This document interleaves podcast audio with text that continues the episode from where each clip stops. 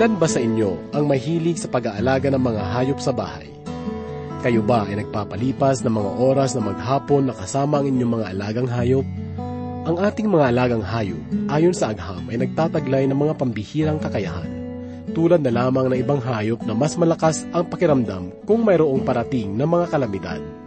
Ang iba ring mga hayop ay ginagawang sagisag o simbolo ng iba't ibang mga bansa. Itong aklat ng mga awit ni Solomon ay nagpapahayag ng mga aral sa pamagitan ng mga hayop na nilikha ng ating Panginoon. Ipinahayag ni Haring Solomon dito sa ikalawang kabanata ng mga awit ni Solomon, mga talatang sampu hanggang ikalabin lima, na ang aking sinta ay nagsalita at nagsabi sa akin, Bumangon ka, maganda kong sinta, at tayo'y umalis, sapagkat ang taglanig ay lumipas na. Ang ilan ay tapos na at wala na. Ang mga bulaklak ay namumukadkad sa lupa ang panahon ng pag-aawitan ay dumating at ang tinig ng bato-bato ay naririnig sa ating lupain. Lumalabas na ang mga bunga ng puno ng igos at ang mga puno ng ubas ay namumulaklak. Ang kanilang bangoy humahalimuya. Bumangon ka, maganda kong sinta, at tayo'y umalis. O kalapati ko na nasa mga bitak ng bato, sa puwang ng bangin, ipakita mo sa akin ang iyong mukha. Iparinig mo sa akin ang iyong tinig sapagkat matamis ang iyong tinig at ang iyong mukha ay kaibig-ibig. Ihuli ninyo kami ng mga munting asong gubat na sumisira ng mga ubasan, sapagkat ang aming ubasan ay namumulaklak na. Kaugnay sa mga talatang ito ay ating ihanda ang ating mga puso at isipan sa pakikinig ng salita ng Diyos na iatid sa atin ni Pastor Rufino de la Peret dito lamang po sa ating programang Ang Paglalakbay. Huwag mo sanang isipin, hindi kita natatanaw. Huwag mo sanang isipin, iniwanan na kita. Lagi kang nakikita sa paglipas ng araw. At aking nalalaman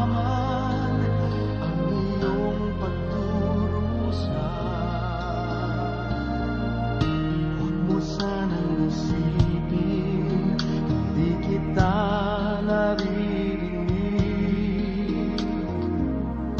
Ang iyong dalamhati, ang iyong mga daig.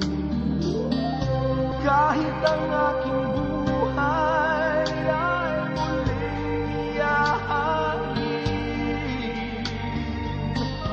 Tulad ng ginawa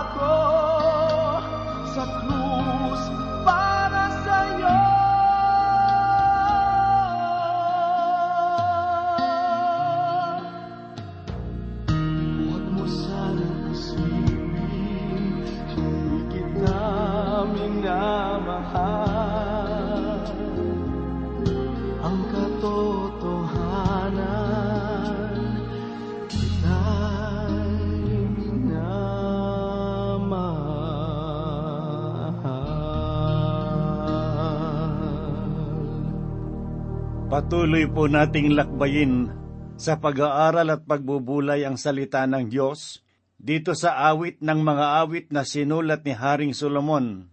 At hahanguin po natin sa oras na ito ang ating pag-aaral dito sa ikalawang kabanata, talatang sampo hanggang labing lima.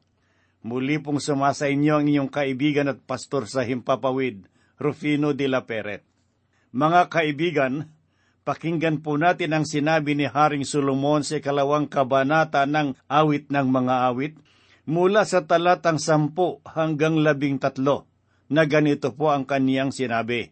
Ang aking sinta ay nagsalita at nagsabi sa akin, Bumangon ka, maganda kong sinta, at tayo'y umalis, sapagkat ang taglamig ay lumipas na. Ang ulan ay tapos na at wala na. Ang mga bulaklak ay namumukadkad sa lupa. Ang panahon ng pag-aawitan ay dumating at ang tinig ng bato-bato ay naririnig sa ating lupain.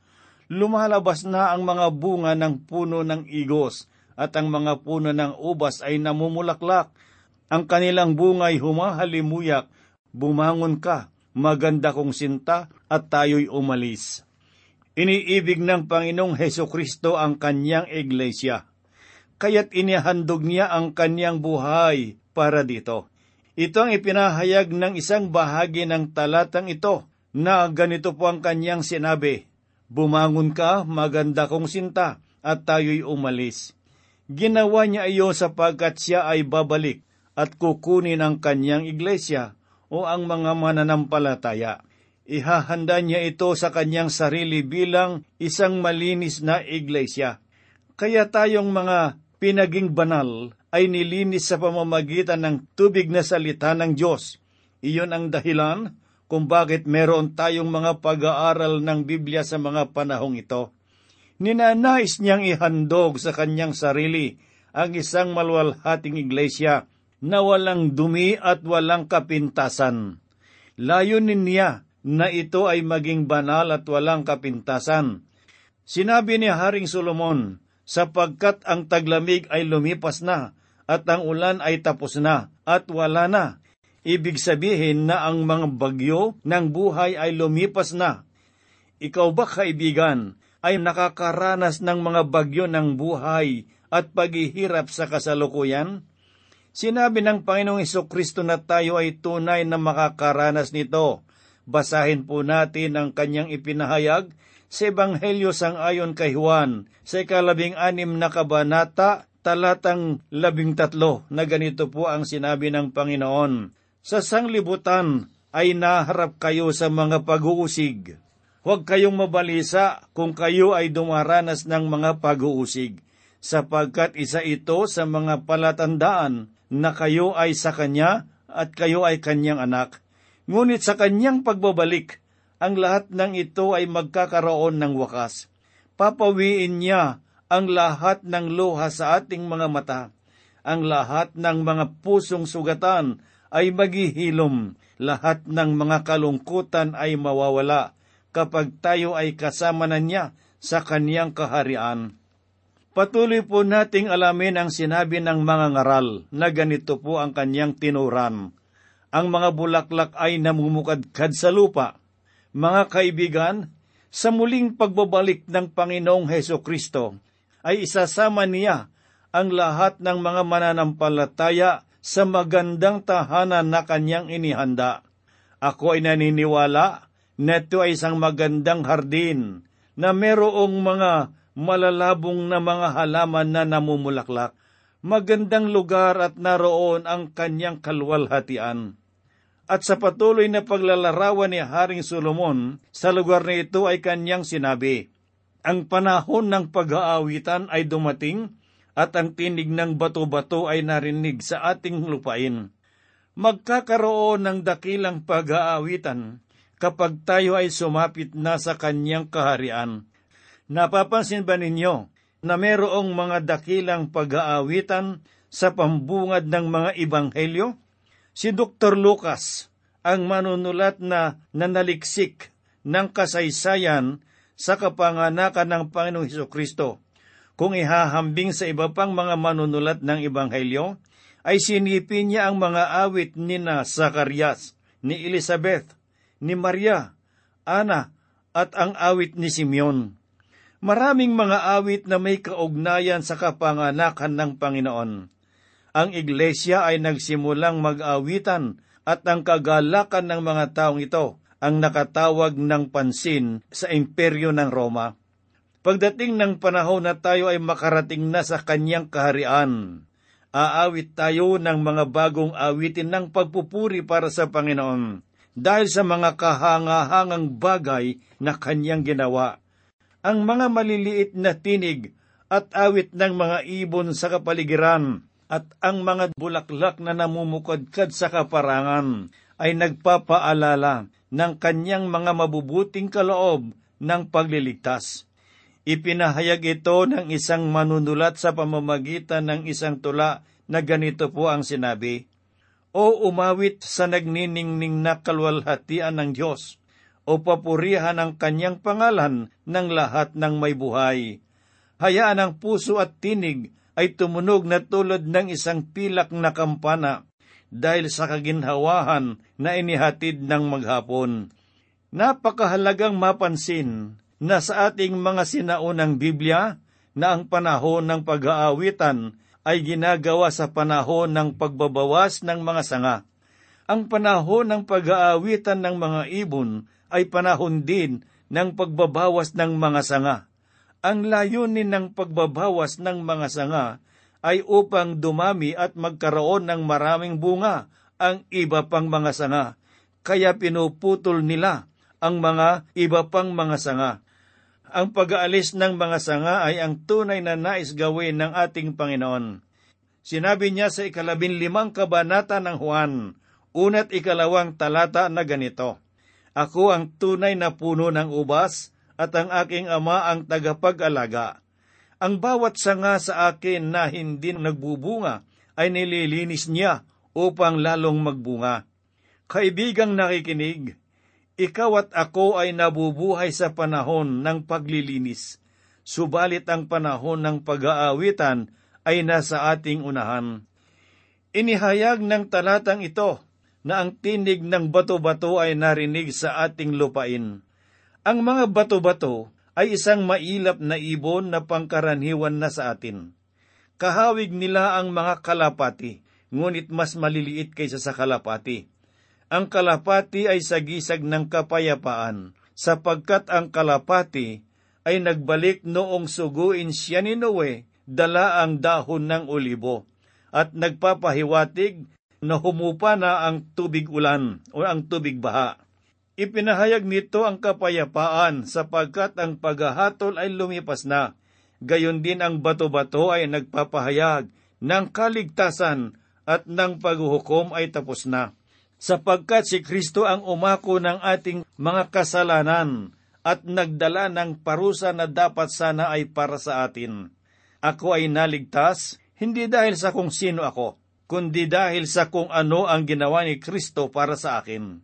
Kaibigan, ang iyong mga kasalanan ay maaring mapatawad kung ikaw lamang ay mananalig sa Panginoong Heso Kristo. Sa Ebanghelyo sang ayon kay Juan Kabanatang 3, talatang labing anim hanggang labing walo, ay ganito po ang kanyang sinabi. Gayon na lamang ang pag-ibig ng Diyos sa sanglibutan, kaya binigay niya ang kanyang bugtong na anak upang ang sumampalataya sa kanya ay hindi mapahamak kundi magkaroon ng buhay na walang hanggan. Sapagkat sinugo ng Diyos ang kanyang anak, hindi upang hatulang maparusahan ang sanglibutan, kundi upang iligtas ito sa pamamagitan niya. Hindi hinahatulang maparusahan ang nananampalataya sa bugtong na anak ng Diyos, ngunit hinahatulang maparusahan ang hindi mananampalataya sa Kanya. Sa pamamagitan ng pananampalataya ay tatanggap po tayo ng kaligtasan at kapatawaran ng ating mga kasalanan.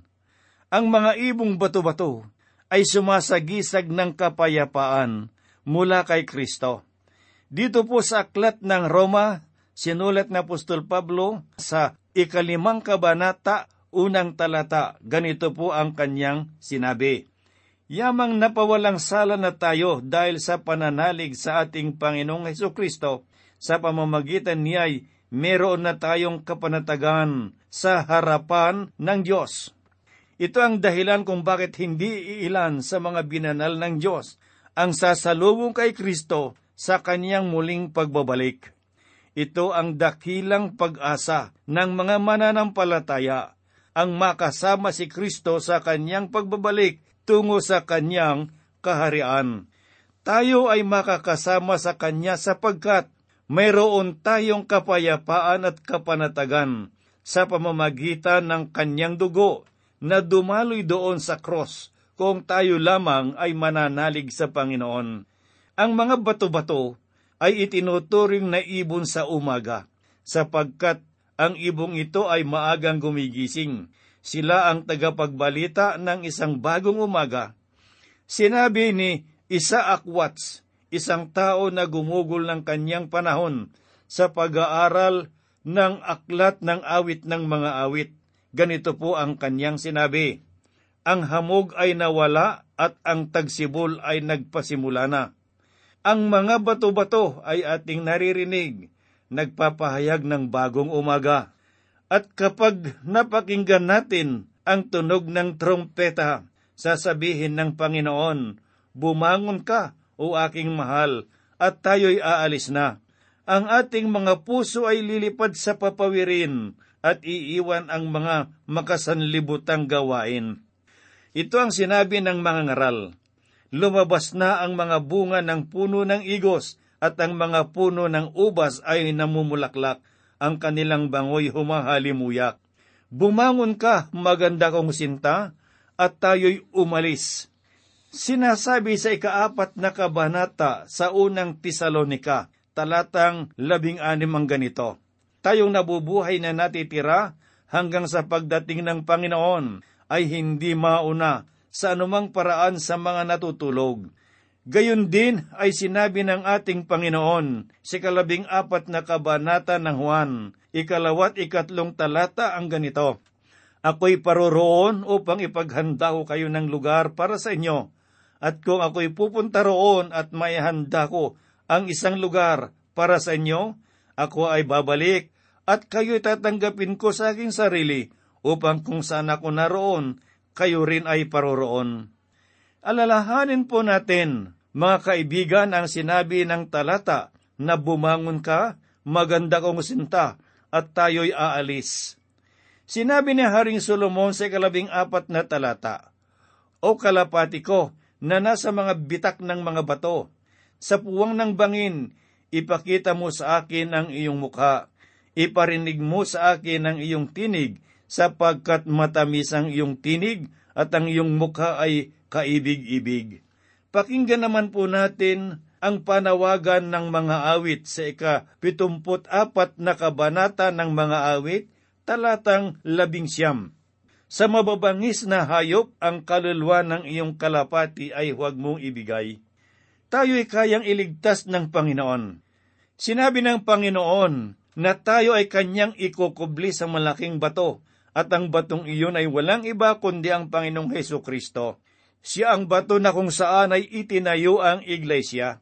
Siya ang pumasa ng ating parusa at maari tayong makahanap ng kapahingahan sa Kanya hindi lamang nagbibigay sa atin ng kasiyahan, gayon din ang katiyakan. Kung ikaw kaibigan ay nanganganlong sa bato ngayon, ikaw ay ligtas at may katiyakan sa buhay na walang hanggan. Mga kaibigan, ang mga kalapati ay sagisag ng banal na espiritu. Bumaba ang banal na espiritu tulad ng kalapati sa ating Panginoong Iso Kristo nung siya ay mabautismohan. At ang bawat isa na na kay Kristo ay may ganoong uri ng kalapati na mananahan sa kanila. Basahin po natin ang ikawalong kabanata sa Aklat ng Roma, talatang siyam na ganito po ang sinabi ni Apostol Pablo. Ngunit kayo'y wala sa laman, kundi na sa Espiritu. Yamang nananatili sa inyo ang Espiritu ng Diyos, subalit kung ang sino may walang Espiritu ni Kristo, siya'y hindi sa Kanya at ang mga tunay na mananampalataya ay tulad ng mga kalapati sa kanilang kapakumbabaan at kaamuan. Sinabi ng Panginoon Yesus, magpakatalino kayo na tulad ng mga ahas at maamo na tulad ng mga kalapati. Sa kalabing isang kabanata sa aklat ng Hosea, talatang labing isa ay ganito po ang sinabi niya. Sila'y darating na nanginginig na parang mga ibon mula sa Ehipto at parang mga kalapati mula sa lupain ng Assyria, at ibabalik ko sila sa kanilang mga tahanan, sabi ng Panginoon. Ang mga kalapati ay nangangailangan ng bato na maaring mapagkublihan at mapagpugaran. Si Kristo ay magandang larawan ng bato na nasugatan para sa atin. Ang himno na isinulat ni Agustus Toplari ay nakapaloob sa ganitong kaisipan na tayo ay kukubli sa isang walang hanggang bato na walang iba kundi ang Panginoong Heso Kristo. Ipinahayag ng mensahe ng awitin na ang tubig at dugo na umagos mula sa sugat ng ating Panginoong Heso Kristo ay siyang maglilinis sa ating kasalanan. Sinabi pa nga ng isang manunulat, Ako ay nakapasok sa puso ni Kristo sa pamamagitan ng isang sugat na dulot ng sibat. Sa ikalabing limang talata ay sinabi ni Haring Solomon, ihuli ninyo kami ng mga munting asong gubat na sumisira ng mga ubasan, sapagkat ang aming mga ubasan ay namumulaklak na. Sila ay naglagay ng mga bakod upang hindi makapasok ang malalaking asong gubat, ngunit nagkakaroon sila ng problema sa mga maliliit na asong gubat, sapagkat nakapapasok sila at naninira ng mga maliliit na puno ng ubas. Ito ay may nais ipahayag para sa atin. Ang mga asong gubat ay tulad ng kasalanan na sumisira sa buhay ng tao. Pinagsabihan ni Juan Bautista si Herodes na tinawag niyang asong gubat at sinabi sa kanya na wala siyang karapatan na mapangasawa ang asawa ng iba. Sinasabi ko sa inyo na ang isang mangangaral ay hindi nagiging tanyag kung ganoong uri ng pananalita at pangungusap ang kanyang ginagamit. Ipinakulong at ipinapatay ni Herodes si Juan Bautista sa pamamagitan ng pagpupugot ng kanyang ulo. Gayunman, ang maliliit na asong gubat ay nakakapasok sa hanay ng mga mananampalataya at lumilikha ng mga kaguluhan. Ang maliliit na kasalanan ay sumisira sa ugnayan at halubilo ng mga mananampalataya. Ipinahayag na Apostol Santiago sa ikaapat na kabanata ng Santiago talatang labing pito ang ganito. Kaya't ang sinumang nakakaalam ng paggawa ng mabuti, ngunit hindi ito ginagawa, ito ay kasalanan para sa kanya. Ito ay isa sa mga maliliit na asong gubat at tinatawag nating kasalanan ng di pakikihalubilo. Gaano ba kadalas nating nakikita na merong mga bagay na dapat nating gawin para sa Diyos, ngunit hindi natin ginagawa? Gaano naman kalimit na sa ganitong pamaraan tayo nagkakasala sa Panginoon? naipahayag na sa atin na si Jesus ay nabuhay at gumawa ng mabuti. Meron ba tayong mga binalak gawin para sa pagmimisyon, ngunit hindi natin ginagawa? Ipinapaalala ito sa atin ng mga salita ni Propeta Samuel na matatagpuan sa kalabindalawang kabanata ng unang Samuel, talatang dalawamput tatlo ang ganito. Huwag nawang mangyari sa akin na ako ay magkasala laban sa Panginoon sa paghinto ng panalangin para sa inyo.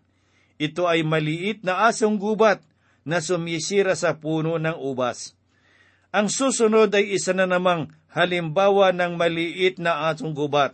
Ang sabi po sa ikalabing apat na kabanata ng Roma, talatang dalawamput tatlo, na ganito po ang sinulat ni Apostol Pablo.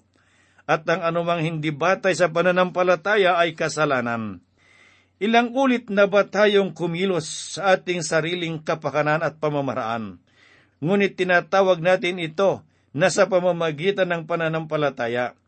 Alam natin na iyon ay hindi talaga sa pamamagitan ng pananampalataya, ngunit iyon ay kasalanan tulad ng maliit na asong gubat na nakapapasok at sumisira sa mga puno ng ubas. Sinasabi natin na ginagawa ko ito sapagkat ako ay ginagabayan ng Diyos, kahit alam natin sa katotohanan na ito ay hindi totoo. Sinabi sa atin na ang mga bagay na ginagawa na hindi sa pananampalataya ay kasalanan. Ang pagpapakita ng pagtatangi ay isa pa ring maliit na asong gubat na nakikita ngayon sa mga mananampalataya. Sa ikalawang kabanata ng Santiago talatang siyam ay ganito po ang kanyang sinabi. Subalit kung kayo ay nagpapakita ng pagtatangi, kayo ay nagkakasala, at kayo'y inilalantad ng katotohanan bilang mga lumalabag. Ang isa pang uri ng maliit na asong gubat ay ang pagbibigay ng hindi bukal sa kalooban. Hindi lamang ang halaga ng ibinibigay natin ang bagay na may kamalian, kundi pati na ang ating mga inuugali sa pagbibigay at ang pagiging paimbabaw sa paggawa natin ito. Umaawit tayo ng mga awiting may mensahe ng dakilang biyaya ng Diyos, ngunit hindi naman lubos sa ating kalooban ang mensahe ng ating mga inaawit. Sa katotohanan, ay umaawit lamang tayo na may kabulaanan at pagsisinungaling. Maalala ba ninyo ang kwento sa bagong tipan tungkol sa pagsisinungaling ng mga tao ng Diyos? Basahin po natin sa ikalimang kabanata ng mga gawa, talatang tatlo hanggang anim ang ganito. Sinabi ni Apostol Pedro, Ananias, bakit nagpadaig ka kay Satanas at nagsinungaling ka sa Espiritu Santo at itago ang bahagi ng pinagbilhan ng lupa? Nang ito'y hindi pa nabibili, hindi ba iyo ang nanatiling ngayon? At nung maipagbili na, ay sa iyo ring kapangyarihan? Bakit inisip mo ang bagay na ito sa iyong puso? Hindi ka nagsisinungaling sa mga tao kundi sa Diyos. Nang marinig ni Ananias ang mga salitang ito, siya ay bumagsak at namatay, at sinidla ng malaking takot ang lahat ng nakarinig nito. Tumindig ang mga kabataan at siya ay binalot at kanilang dinala siya sa labas at inilibing. Nagkukunwari tayo na ibinibigay na natin ang ating sarili at lahat ng mga bagay na nasa atin. Opo mga kaibigan, ang mga maliliit na asong gubat ang sumisira na maraming ubasan ngayon at sumisira sa gawain ng Panginoong Diyos.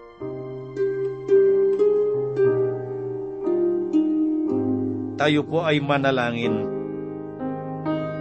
Sa oras na ito, dakilang Ama, kami po'y lumalapit sa iyo. Pinupuri ka namin at pinasasalamatan sa iyong mga salita na siyang nagiging gabay ng aming mga buhay espiritual. Ngunit dalangin po namin sa oras na ito. Saliksikin mo po ang aming mga puso at ng aming mga pag-iisip. Kung merong mga kamalian o merong kaming mga pagkukulang o kami nagkakasala sa iyo, Panginoong Diyos, mangusap ka sa amin sa pamamagitan ng banal na Espiritu at ituwid mo, Panginoong Diyos, ang aming mga gawain upang kami maging kalugod-lugod at karapat dapat sa iyo. Panginoon, maraming mga maliliit na asong gubat sa aming mga buhay na sumisira, Panginoon, ng iyong ubasan. Aming Ama, kami po'y linisin mo't pakabanalin sa iyong harapan upang kami ay ganap mong gamitin at magtagumpay ang aming mga gawain. Kami po'y umaasa at nananalig na ito iyong tutugunin sa ngayon sa iyong kalooban sapagkat ang lahat po'y hinihiling namin sa banal na pangalan ng aming Panginoong Heso Kristo. Amen.